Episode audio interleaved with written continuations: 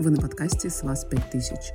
Это подкаст, где мы, гештальт-терапевты и подруги Катя и Вероника, говорим о психологии на темы, которые близки, обыденны, но от этого еще более важны. Всем привет! У нас такой теперь неожиданный формат на моем канале. Это подкаст с потрясающим названием «С вас 5000». И с вас 5000, когда-нибудь мы сделаем донейшн и все вот это. Я хочу представить мою подругу, мою коллегу и мою сведущую Веронику. У нас роли распределены в нашем подкасте так. Я задаю вопросы, а Вероника на них отвечает. И еще мы делимся друг с другом своими наблюдениями по теме, которую мы выбрали. Я представлю себя, у меня не так много регалий. В этом подкасте я как ведущая и как сертифицированный гештальт-терапевт. А вот Вероника, да, привет, Вероника, моя сведущая, я сейчас перечислю все ее регалии, а Вероника потом дополнит. Значит, Вероника, гештальт-терапевт, клинический психолог, нейропсихолог, супервизор по клинической практике и преподаватель. И преподаватель.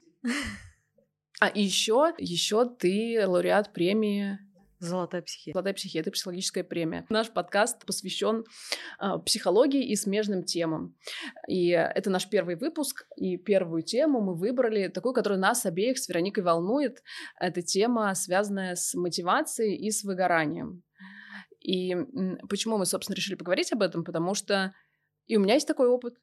И у меня есть такой опыт, безусловно. Мне кажется, вообще очень живая тема. Да, из всех щелей как будто бы сейчас она, знаю, мерцает. Да, тем более мы же сейчас записываем зимой, и мне кажется, зимой перед Новым годом, когда кругом снег, когда какая-то вроде бы праздничная суета, и надо все ужать до конца года, это вообще особую роль может играть.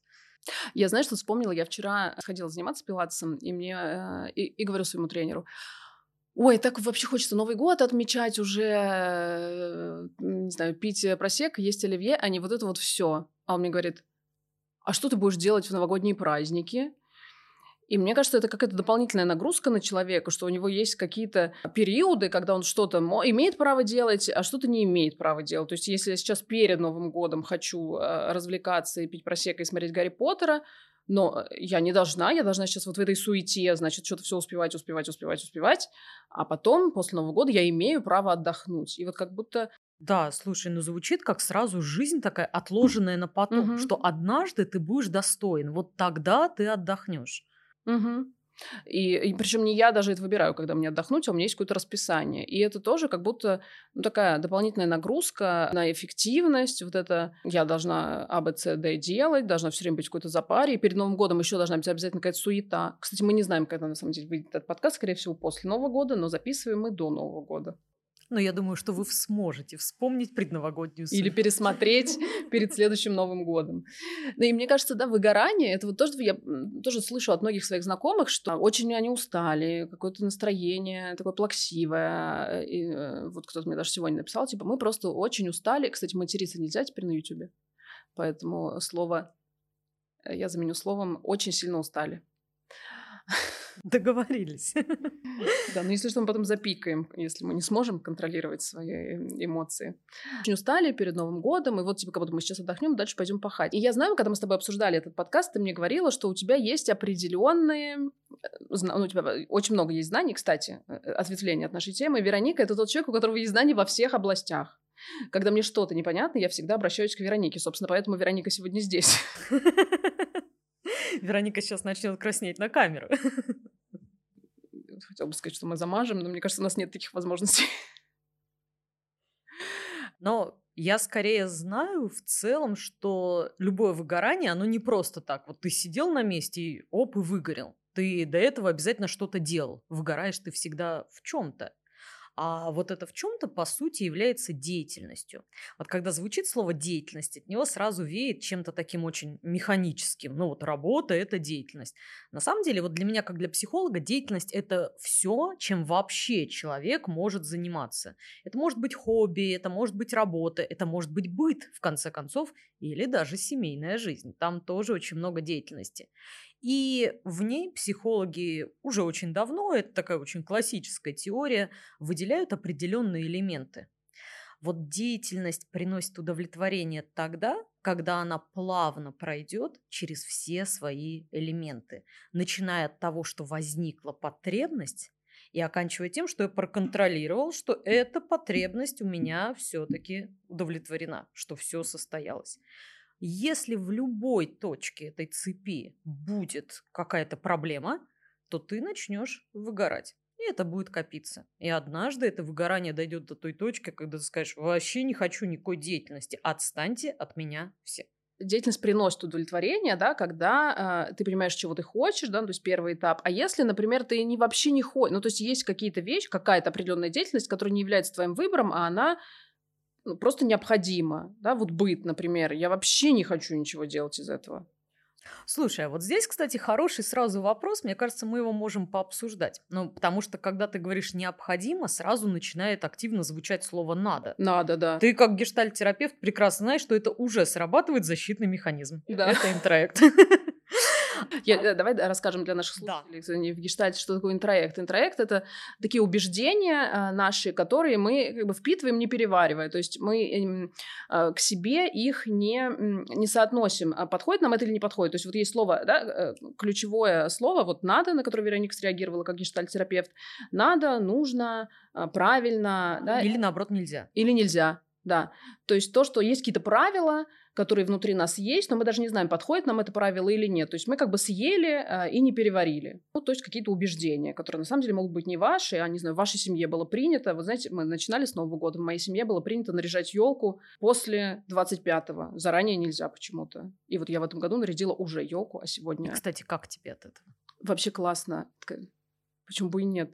Вообще, имею право. И очень радостно. Слушай, и сразу появляется улыбка, появляется энергия в этот момент, потому что, о, оказывается, правда, не все правила, они нам нужны. Угу. Мне кажется, вот это очень классный, правда, момент понимать, что то, что надо, задавать себе вопрос вообще, кому надо? Ну, мне надо, чтобы дома было чисто. Отлично. Тебе надо, чтобы дома было чисто, или ты этого хочешь? Я хочу, чтобы дома было чисто, но убираться не хочу. Класс, смотри, и вот в этой точке мы уже с тобой начинаем искать потребность, правильно? Ну, то есть мне не надо уборку, уборка не моя потребность. Я хочу, чтобы было чисто. Угу. И мне кажется, вот это вот то первое место, которое вообще в себе надо зафиксировать. Какая у меня в конце концов потребность? Потому что дальше, после потребности, у нас идет некая цель. И тогда цель этой твоей деятельности будет в чем? Чтобы этой чистоты добиться.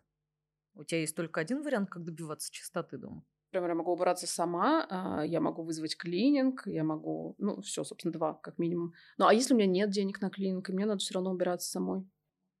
Смотри, мне кажется, здесь очень важно все равно следить именно за своим хочу. Потому что если э, я живой человек, у меня есть всегда подозрение, что «хочу» существует далеко не в единственном экземпляре.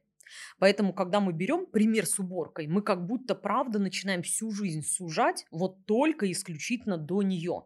Что у меня там есть суббота, это генеральная уборка, потому что ну я же хочу чистоты, она мне, черт подери, требуется прямо сейчас. И поэтому я буду это делать, мне это надо, необходимо, еще что-то такое со мной происходит. И мне кажется, в этот момент вообще мы теряем в себе все человеческое. А вот если представить, вот ты хочешь чистоты, ты чего-то еще-то хочешь? В принципе, от жизни. Или в своей квартире. Ну, и в квартире, и от жизни. Вот, давай. Кстати, ты уже, мне кажется, очень здорово начинаешь вот во все стороны смотреть. Много чего хочу, но в контексте чистоты, наверное, я хочу, чтобы было чисто, но при этом не хочу чувствовать себя за... Э, так нужно найти синоним не хочу упороться. О, хороший синоним. У нас сегодня заодно это урок русского языка. Да. Ищем синоним. Так. И тогда что ты хочешь? Слушай, ну хочу, чтобы было чисто, и я не устала. Mm, смотри, и вот это очередная, мне кажется, ловушка, на которую я бы точно обращала внимание, что вот одну потребность, да, мы называем там в виде конкретного чего там чистота, да, а вторую в виде не, не упороться. И на самом деле в этот момент теряется, ну, то, чего мы на самом деле хотим. Ну, потому что мы как будто хотим действительно от чего-то избавляться. Для меня в этом начинают сразу звучать какие-то такие шаги к выгоранию. Ну, потому что я избавлюсь тогда от одного, от другого, от третьего. И вот он уже, я как кулебяка просто валяюсь где-то на диване. И правда, ну, я от всего избавился, и как будто бы это максимум, который я достигаю в своей жизни. Мне кажется, очень вообще классно вот то, что мы делаем с тобой сейчас, и это то, про что вообще здорово рассуждать. А как я, правда, вообще обозначаю свои хотелки? Ну, потому что я сейчас буду на тебя сильно проецировать, но нет, давай я не буду на тебя проецировать, просто расскажу про себя. Я бы это просто сформулировала. А я хочу иногда поваляться. Вот просто хочу валяться, и все тут. Как тебе моя потребность, кстати? Ну, как гештальтерапевту мне окей. Нет, как человеку. Как человеку суп меня вообще очень поддерживает, когда другие люди рассказывают про что-то, что в обществе как будто бы не поддерживается. Например, вот я не хочу, вот я тебе сказала, я там не хочу упарываться. Мне вообще сложно признаться, например, даже немного стыдно, но я это про себя знаю, что я вообще не очень люблю много работать. Вот чем меньше, тем лучше. Вот я больше люблю, знаешь, я э, лучше полежу книжку, почитаю, чем поработаю. Но, к сожалению, надо зарабатывать деньги. А, если бы не надо было, я бы, может быть, и не работала. Кто знает. Слушай, ну мне кажется, уже ты сейчас тоже ведь называешь там «хочу денег». Обрати внимание, ты не говоришь «я хочу работать». Да, я не... Ну, никак, я хочу за какую-то... Вот мы, знаете, вот. про деятельность, да, я хочу какую-то деятельность заниматься. Вот, например, наш подкаст, это же определенная деятельность, да. деятельность, мне она нравится, но я не знаю, как я буду чувствовать себя, если это будет, да, вот сегодня же наш первый выпуск, если это будет через год, и мы с тобой записывали, например, каждые две недели. Может быть, я буду идти сюда уже как... Э, э и воспринимать это как бремя какое-то. Но сейчас у меня много энтузиазма по этому поводу. И вот мы начали с тобой, да, отвечать на вопрос, чего я хочу. Хочу ли я сейчас записывать этот подкаст «Я хочу». Супер. Супер. Может ли это быть профилактикой выгорания? То есть постоянно себе задавать этот вопрос, там, вот через там, два месяца, как мы работаем с этим подкастом, я опять себе задаю вопрос, хочу ли я? Например, я уже не хочу, ну, вдруг. Всяко случается. Надеюсь, что нет. Но вдруг я не хочу, а у нас, например, мы уже настолько процветаем, что у нас уже рекламодатели, обязательства перед ними, подписчики такие, когда новый подкаст, Катя, Вероника, вы обещали. А я такая... Что делать? Но мне кажется, это же тоже вот прям, смотри, уже в этом начинает вырисовываться определенная перспектива. То, что я могу иногда заранее себя начинать сильно пугать. Ну, то есть я перестаю решать какие-то текущие задачи, то, где мне интересно, то, где мне классно, то, где я наполняюсь. И сразу думаю, ну, лет через 50 я буду лежать на смертном одре. И, наверное, это будет все для меня неважно. Вообще вот эти, кстати, забеги в будущее, это тоже про выгорание такое, которое ты сам в себе начинаешь в этот момент создавать. Потому что жизнь-то она происходит сейчас. Вот ты знаешь, что будет реально через 50 лет или через два месяца? Да я не знаю, что будет через час. Точнее, нет, через час, может быть, я... Ну, это не факт. Но всякое может случиться. Но действительно, вот такое совершенно долгосрочное планирование, это, по сути, такой уход тоже от деятельности, да, вместо того, чтобы как раз что-то делать прямо сейчас, заметить свою потребность, кайфануть, получить удовольствие, поставить для себя какую-то классную цель, успеть насладиться этим результатом, я уже где-то в будущем замученный, старый, уставший, измотанный, ну да, я тогда начинаю выгорать уже в этой точке. Ну это что, это какой-то опыт, типа я знаю про себя, что я, если делаю там какое-то дело нелюбимое, со временем я вот этот замотанный, ужасный человек. Потому что, например, я не опираюсь на свое «хочу», а я уже делаю что-то из чувства «надо». Да, на самом деле, мне кажется, это, кстати, вообще может служить как такая даже терапевтическая точка. То есть, если я замечаю в себе такой механизм, что я заранее начинаю уставать, когда я еще не устал, Наверное, про это вообще имеет смысл как-то подумать очень сильно. Знаешь, вот ты сказала, я а, знаю про себя. Э, я тут вспомнила, что ну, я еще же преподаватель йоги. Как преподаватель йоги мне тоже нравится все раскладывать там на какие-то функциональные части. И вот, например, я про себя знаю, что мне не очень нравится делать прогибы в йоге, да, там, ну, положение моста, тра-та-та. И я даже когда думаю об этом, уже у меня начинает болеть поясница. Это такая фантомная боль, то есть она не, не реальная, а фантомная, потому что я, знаю, я помню ее, как у меня болит поясница, когда я делаю неправильно, и вот она у меня болит э, уже просто, когда я думаю про прогиб. И, соответственно, мой вопрос это а, вот это знание о себе, оно всегда ли объективно? То есть я что-то про себя знаю, как будто и, и, и даже не факт, что это действительно я знаю про себя, да? Как, э, ну, я знаю, а, как у нас в гештальте говорят, есть образ себя, а есть я реальный, с которым а, на самом деле никто а, особенно не знаком, да? Это там какие-то долгие годы терапии. Э, и вот я знаю про себя, что я там устаю, и тогда, получается, я в реальности не пребываю, да. как мне прямо сейчас, ну, я знаю, что вообще-то я устаю, когда там занимаюсь монотонной деятельностью. А может быть, сейчас мне эта монотонная деятельность очень даже подойдет. Да, поэтому, во-первых, наверное, это тоже такой момент. Важно пробовать. Ну, то есть даже если у нас уже сформировался какой-то устойчивый образ себя, а он где-то там в голове, да, то есть, ну, это правда, мне очень понравилось твое название, вот это фантомная, да, боль в пояснице, ну, так это же тоже фантом, даже сам образ, он же в реальности не существует. И с этим фантомом можно вполне взаимодействовать и говорить, давай посмотрим. Знаешь, мне, кстати, сразу пришла в голову такая идея даже, хорошая, мне кажется, может быть, сравнение. Вот с едой. Моя любимая тема. Прекрасно.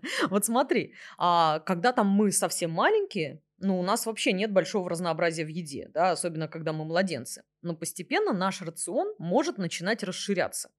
Но может иногда оставаться долгое время какой-то устойчивый образ. Вот это я не ем. Я все время от чего-то отказываюсь. У моего сына ровно так и было. Он говорил, я не ем манго я не ем, я не ем, а потом мы однажды пришли во вкусвилл, и там дегустация, вот, надо запикать, нам не платил этот магазин. Там дегустация, значит, и лежит манго, он съел, боже, это так великолепно, оказывается. Я говорю, вот видишь, ты почему принимаешь решение до того, как ты попробовала? Это как э, Пастернака не читал, но осуждаю. Да. Я теоретически думаю, что мне не нравится манго, хотя я не пробовал. Вот и так же, на самом деле, вообще в любом абсолютно деле такое тоже может сработать. Мне теоретически это не нравится. Я не знаю, может, у меня когда-то был тут плохой учитель, может, у меня был плохой напарник, может быть, была вообще неподходящая обстановка. Может, я в этот момент там начинал гриповать, и мне правда было ужасно там тяжело, и со мной что-то происходило. А я потом этот груз с собой несу, и каждый раз, когда я только пытаюсь добраться до этой точки, я уже сразу... Нет, вообще-то я уже не в состоянии этим заниматься, я уже выгорел. И на самом деле тогда мы это выгорание сами себе в жизни затащили. Угу. А у меня еще, знаешь, такой вопрос про выгорание. Вот мы с тобой начали, у меня есть такое ощущение, что мы не закончили эту тему, да, ты говорила, что каждая деятельность должна пройти определенные этапы. Да. Вот первый этап — это... Осознать потребность. Осознать потребность, да, ну или как бы на простом языке а, понять, что я хочу. Да. А дальше какие этапы? Следующий этап — это цель. Ну, то есть, что именно я должен буду сделать? Ну, потому что там хотеть чистоты, мы немножко начали, да, с тобой как раз про это говорить, вот в том, если примере, то это значит, что у меня может быть цель сейчас сделать уборку, а может быть цель заказать клининг, а может быть цель забить. И это, кстати, тоже надо не забывать, что потребность надо оценить по степени ее актуальности вот прямо в данный момент. Но мне кажется, тут даже интереснее не столько про цель говорить, сколько про следующий этап. Потому что цель всегда состоит из отдельных задач. Ну, то есть из отдельных действий, которые я делаю. Я на самом деле обожаю вообще такого рода примеры. Мне кажется, они очень показательны. Мне, и они нам могут продемонстрировать, куда может начинать сбегать наша энергия. Вот, допустим, когда ты просто себе говоришь там, хочу, чтобы было чисто, буду делать уборку, да, то есть вроде цель ты себе поставила. А какие задачи тебе надо в этот момент выполнить? Ой, ну взять пылесос, достать три... Я даже не хочу об этом думать.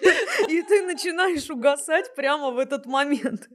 То есть, правда, задачи, на самом деле, они всегда должны вообще реализовываться последовательно. Если мы сразу вот эти все задачи каким-то общим комом просто такой, а, это вот это, вот это, вот это, пятое, десятое. Елки-палки, у меня сто задач, да пошли они все лесом. И тогда я не делаю даже первую. Угу. И вот это очень важный момент тоже учиться делать задачи последовательными. Помнила классную вещь. Знаешь, у нас в йоге говорят, я сегодня буду часто апеллировать к йоге. Давай. Вы же тоже лень заниматься, но хотя ты понимаешь, что это полезно, да-да, и в целом тебе нравится, а, но вот заставить себя начать, потому что ты представляешь, да, что это полтора часа меня ждет на коврике, и вот это полтора часа, как с уборкой, меня уже пугают. И эм, говорят у нас в йоге, самое сложное в йоге это расстелить коврик, потому что когда ты его расстилаешь, ты уже такая, ну вот коврик лежит, я просто пойду и вот я себе говорю, я просто сделаю собаку мордой вниз, я больше не, не полтора часа, я просто на секундочку зашла, и потом уже начинается, как бы, ты первое действие вот это выполнил, Да. Не думая о том, что еще полтора часа тебя ждет. Сделал первое действие, и потом как-то раскочегариваешься. Ну, на самом деле, правда, пример, кстати, про йогу замечательный. Вот я тоже про себя скажу, я ужасно ленивый человек в плане спорта. И мне тоже надо начинать. Ну, то есть, вот э, если в какую-то другую работу или там какие-то хобби, увлечения я, может быть, включусь гораздо легче, то в спорт это э, спорт. Открываю тренировку 50 минут, 50 минут, черт подери. Все, я пугаюсь. Я просто для себя уже поняла, не смотреть на то время, которое будет требоваться. Посмотри, что тебе понадобится для этой тренировки. Положи возле себя, подготовь. А потом думай про то, что, блин, мячик прикольно, хочу до него добраться. На самом деле вот эта вот попытка планировать сразу все, это тоже такой путь в выгорание. Классно, конечно, иметь общий да, образ этой деятельности, но это и есть цель. Да, вот это и есть общий образ, чего должно в конце появиться. А задачи все дружно на себя накидывать вообще не надо пытаться, потому что их правда слишком много.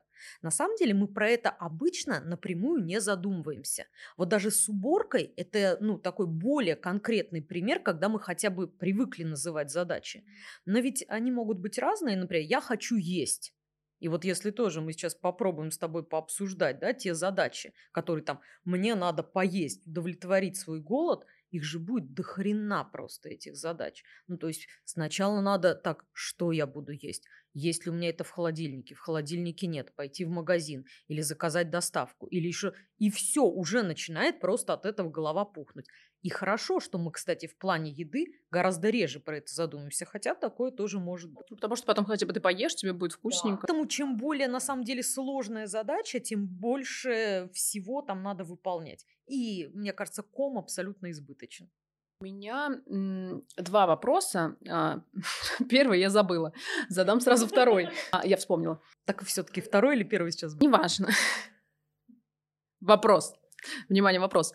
Даже не вопрос, а размышление, которым я хочу поделиться. Вот я слушала тебя и поняла, что очень часто пугает а, вот эта степень нагрузки, что мне нужно А, Б, С, там касательно тренировки, там от полтора часа, 50 минут. И как будто бы нет возможности прекратить. Но ведь она есть. Конечно же. Ну, то есть я не обязана, ну, если это мой выбор. И вот из этого вытекает мой второй вопрос. Э, То есть есть вещи, которые я делать не обязана. Да, там убираться можно не убираться. Там поесть, ну, ладно, не будем это брать. Там потренироваться можно чуть-чуть потренироваться, можно не тренироваться, можно полежать. Но, например, есть работа, и мне кажется, вот это главная э, такая м, область э, человеческой деятельности, в которой многие испытывают выгорание. Ну, потому что вряд ли кто-то думает, там, я выгораю от э, быта. Ну, то есть в основном все выгорают от работы.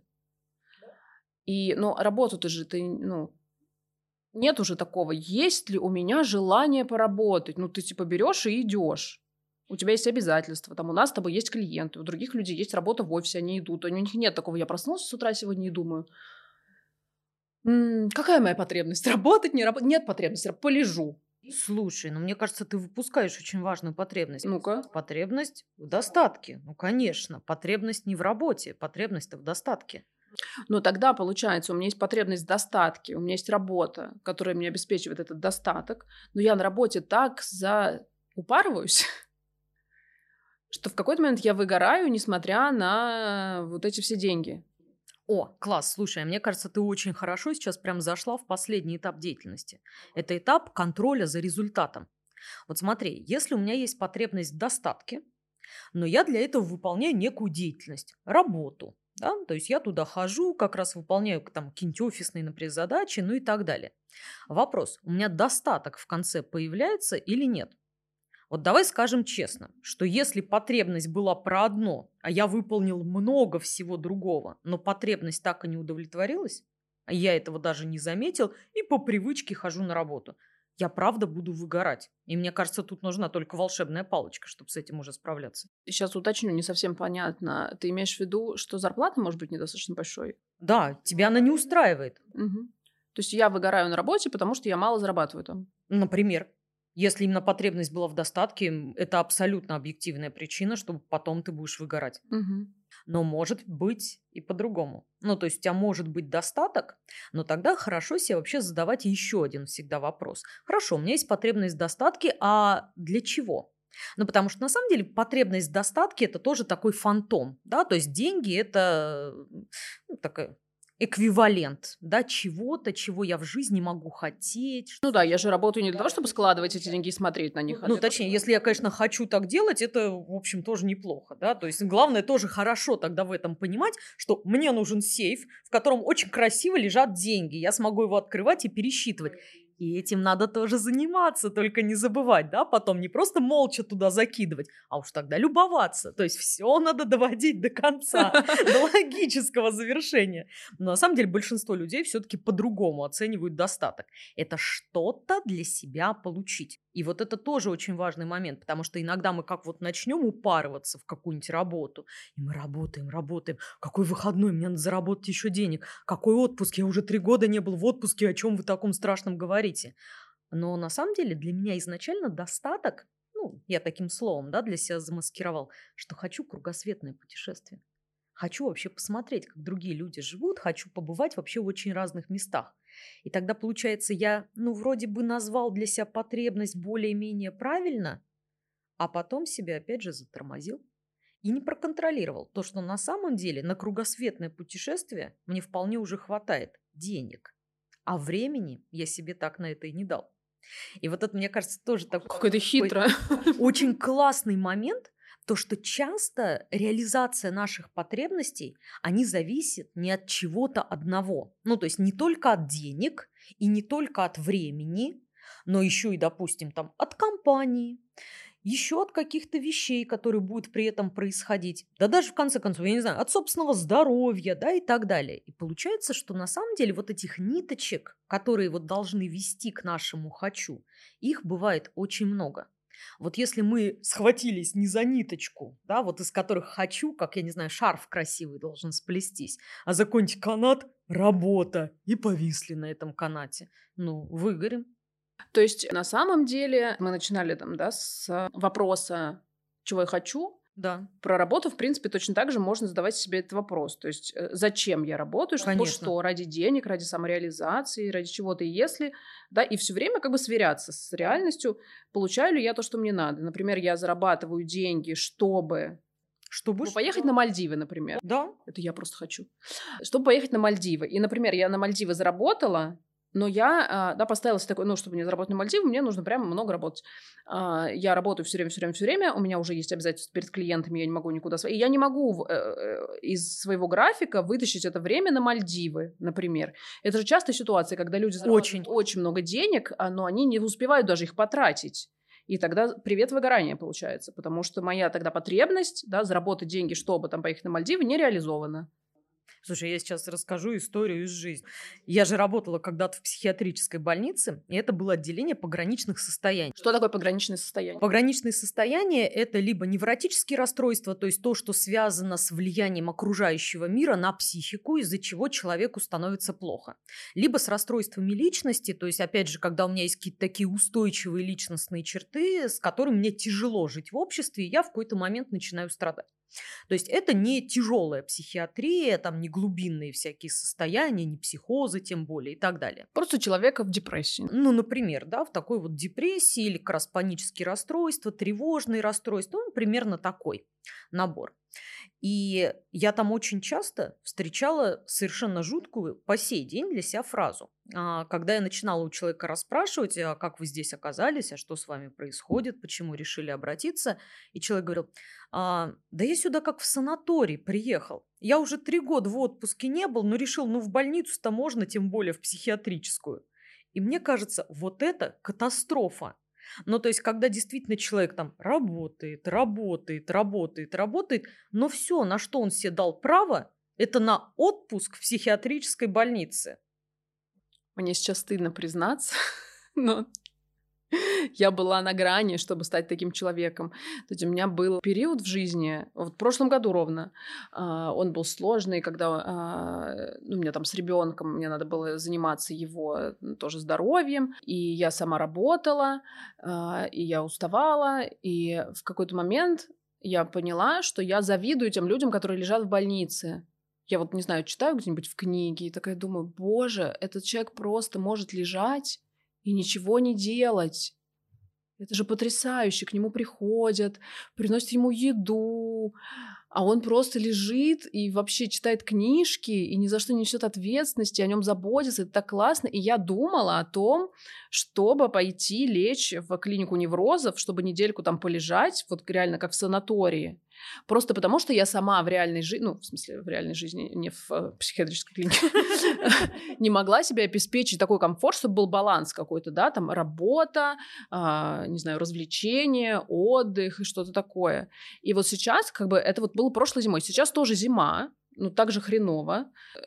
Я тоже работаю, но меньше, потому что, как мы помним, я вообще не люблю много работать я работаю меньше, я изменила свой график, то есть мне не надо там к 8 часам утра ехать, фигачить, а если в 8 утра у меня клиенты, то это дома онлайн, ну, то есть я встала, типа, пижаму сняла, и все. А, я начала ходить на массаж. Я перестала работать по вечерам, потому что мне по вечерам не подходит. Ну, короче, я как-то э, так сорганизовала свою жизнь, что я вот не чувствую выгорания. И вот мне сейчас хорошо, несмотря на зиму, серость, я не видела солнца сто лет. Это единственное раньше было, что меня радовало. Сейчас мне нормально. Я прям просыпаюсь, здравствуй, новый день. Причем смотри, ну то есть нельзя же сказать, что для этого оказывается надо оказаться в психиатрической больнице. То есть можно работать с тем, что есть. Можно по-другому устраивать свой быт. Да, можно по-другому устраивать свою работу. И вот тоже, мне кажется, это а, вопрос для обсуждения, что я вообще тогда себе разрешаю. Ну, то есть почему какие-то вещи, мне кажется, нормально, а какие-то стыдновато. Ну вот почему в психиатрическую больницу можно лечь, как в санатории, и это тогда как будто бы не стыдно, у тебя такое объяснение есть, почему ты сейчас не работаешь. Да, а на Мальдивы нельзя. Вот, это как раз мой вопрос. Получается, что есть какие-то вещи, а вот мы начинали, да, с интроектов, есть какие-то вещи, которые вот не стыдно, да, упороться на работе, это не стыдно лечь в клинику неврозов, потому что ты упоролся на работе, это не стыдно. А хотеть отдохнуть, там, э, да, меньше работать, вот я даже когда это произношу, у меня глаз дергается, просто не видно в эту камеру, э, меньше работать, это стыдно хотеть а давай мы вот как-то сейчас вместе с тобой друг другу и всем заодно дадим эту индульгенцию. Честно, когда ты рассказываешь про то, что ты а, хочешь меньше работать, про то, что ты хочешь смотреть кино, про то, что ты там хочешь в комфорте проводить свои занятия, мне, например, за тебя классно. Я не чувствую такого, что ах ты, зараза такая, хочет она меньше работать. Если ты поешь на Мальдивы, я вообще буду счастлива. Я и буду я. хотеть смотреть твои фотографии.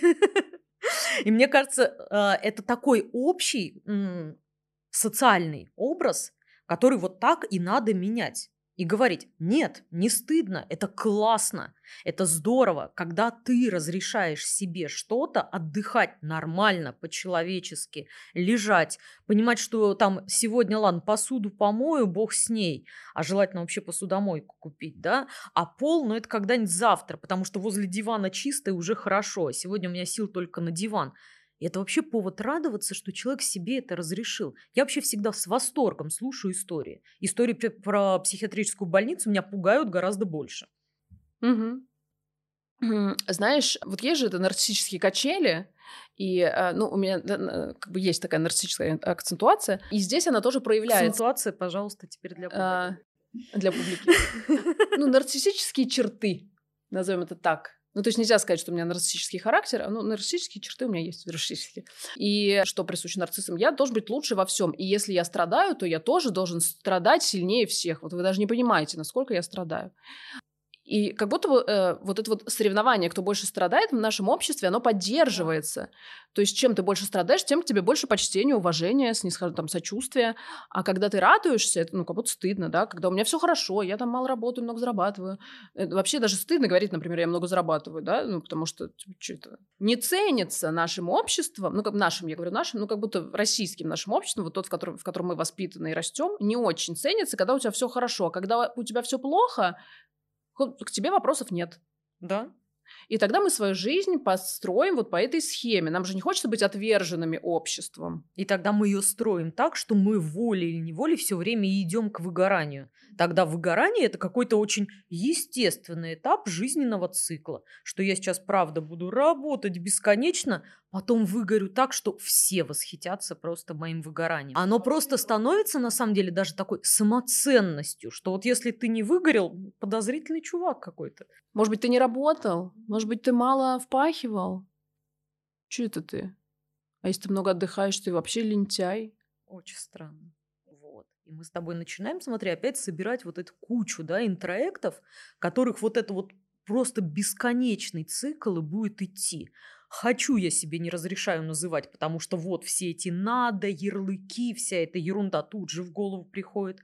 Цель я не могу себе правильно поставить, потому что у меня потребности уже не появилась, да, она какая-то уже искалечена изначально была, и цель поэтому кривая. Начинаю к задачам подходить, сразу представляю снежный ком, вместо того, чтобы все планомерно решать.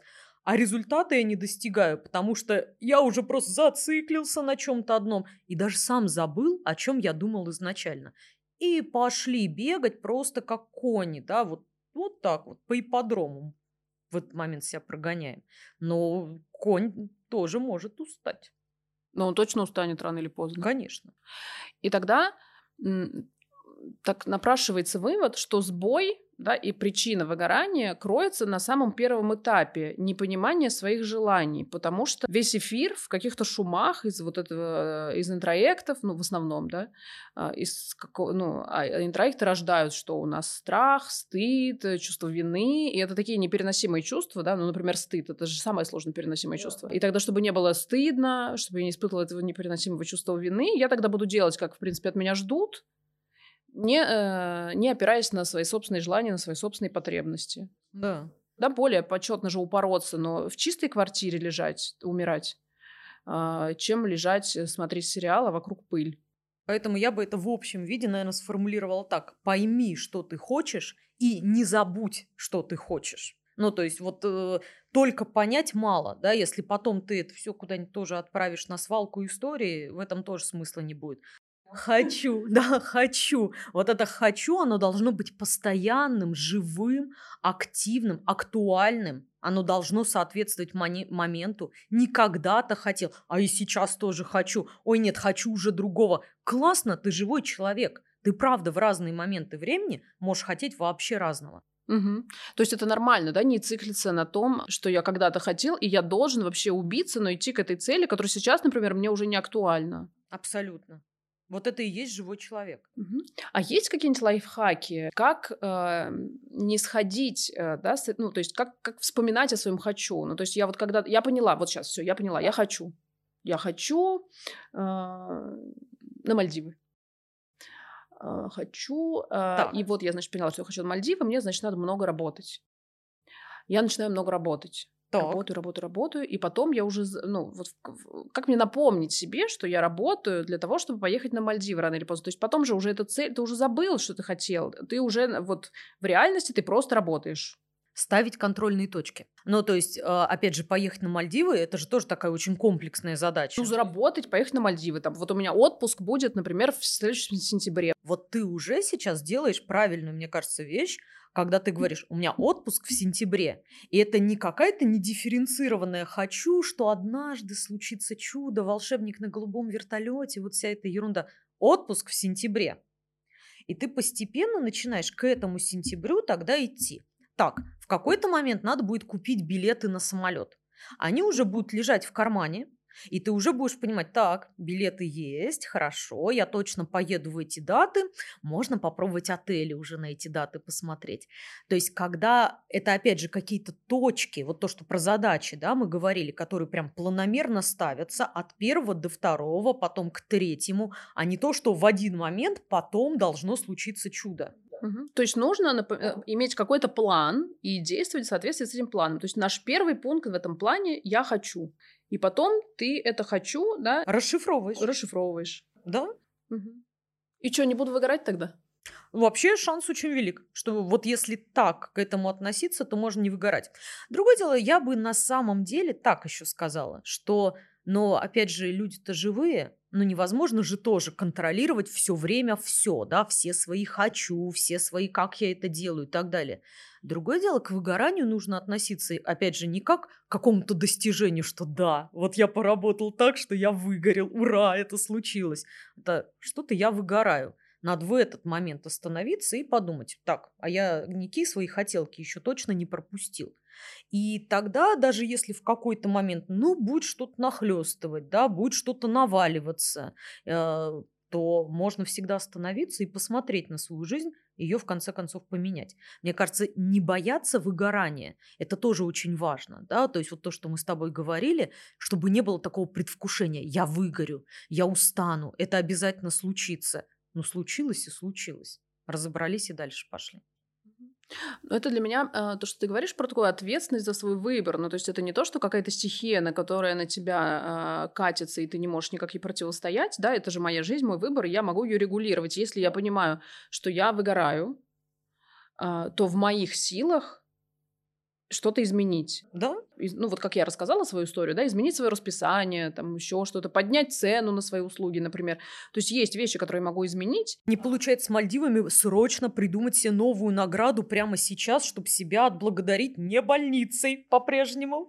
Штаны с пайетками. Да, например, так. Мы должны рассказать, у нас уже заканчивается время, а, хочу рассказать историю про штаны с пайетками, которые появились у меня благодаря Веронике. У меня тоже была деятельность определенная, мне нужно было для моего института написать писать а, ну, как-то курсовую работу, назовем это так.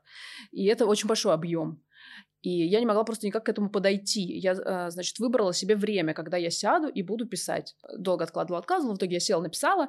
А, и как раз с Вероникой делюсь, что я села, написала, но никакого чувства удовлетворения у меня нету от этого. Ну, просто как будто ничего не изменилось. Хотя я там три дня своей жизни с утра до вечера потратила на это. И Вероника мне говорит, а ты себя как-то наградила? Ну, может, тебе надо что-то сделать, э, чтобы зафиксировать эту точку, потому что как будто бы результат не присвоен. Но ты написал, то есть от того, что я ее написала, от того, что я ее отправила, и мне, ну, то есть в моей жизни лично ничего не изменилось, потому что для меня это была не какая-то цель, а бремя, да, ну, просто чтобы закончить институт, мне нужно выполнить эту работу. И как бы вот это вот мое... У меня, получается, не было такого желания, да, закончить институт. Ну. Это требование, которое было, да. Да, ну институт я хочу закончить, конечно, но прям эту работу писать я не то чтобы очень хочу. И тогда мне Вероника сказала, награди себя. И э, мы подумали, что бы я хотела. И я такая, вот я хочу штаны с пайетками, но тоже не разрешаю себе. Ну что, куда я буду носить? Я хотела их сегодня надеть, но их не видно было бы.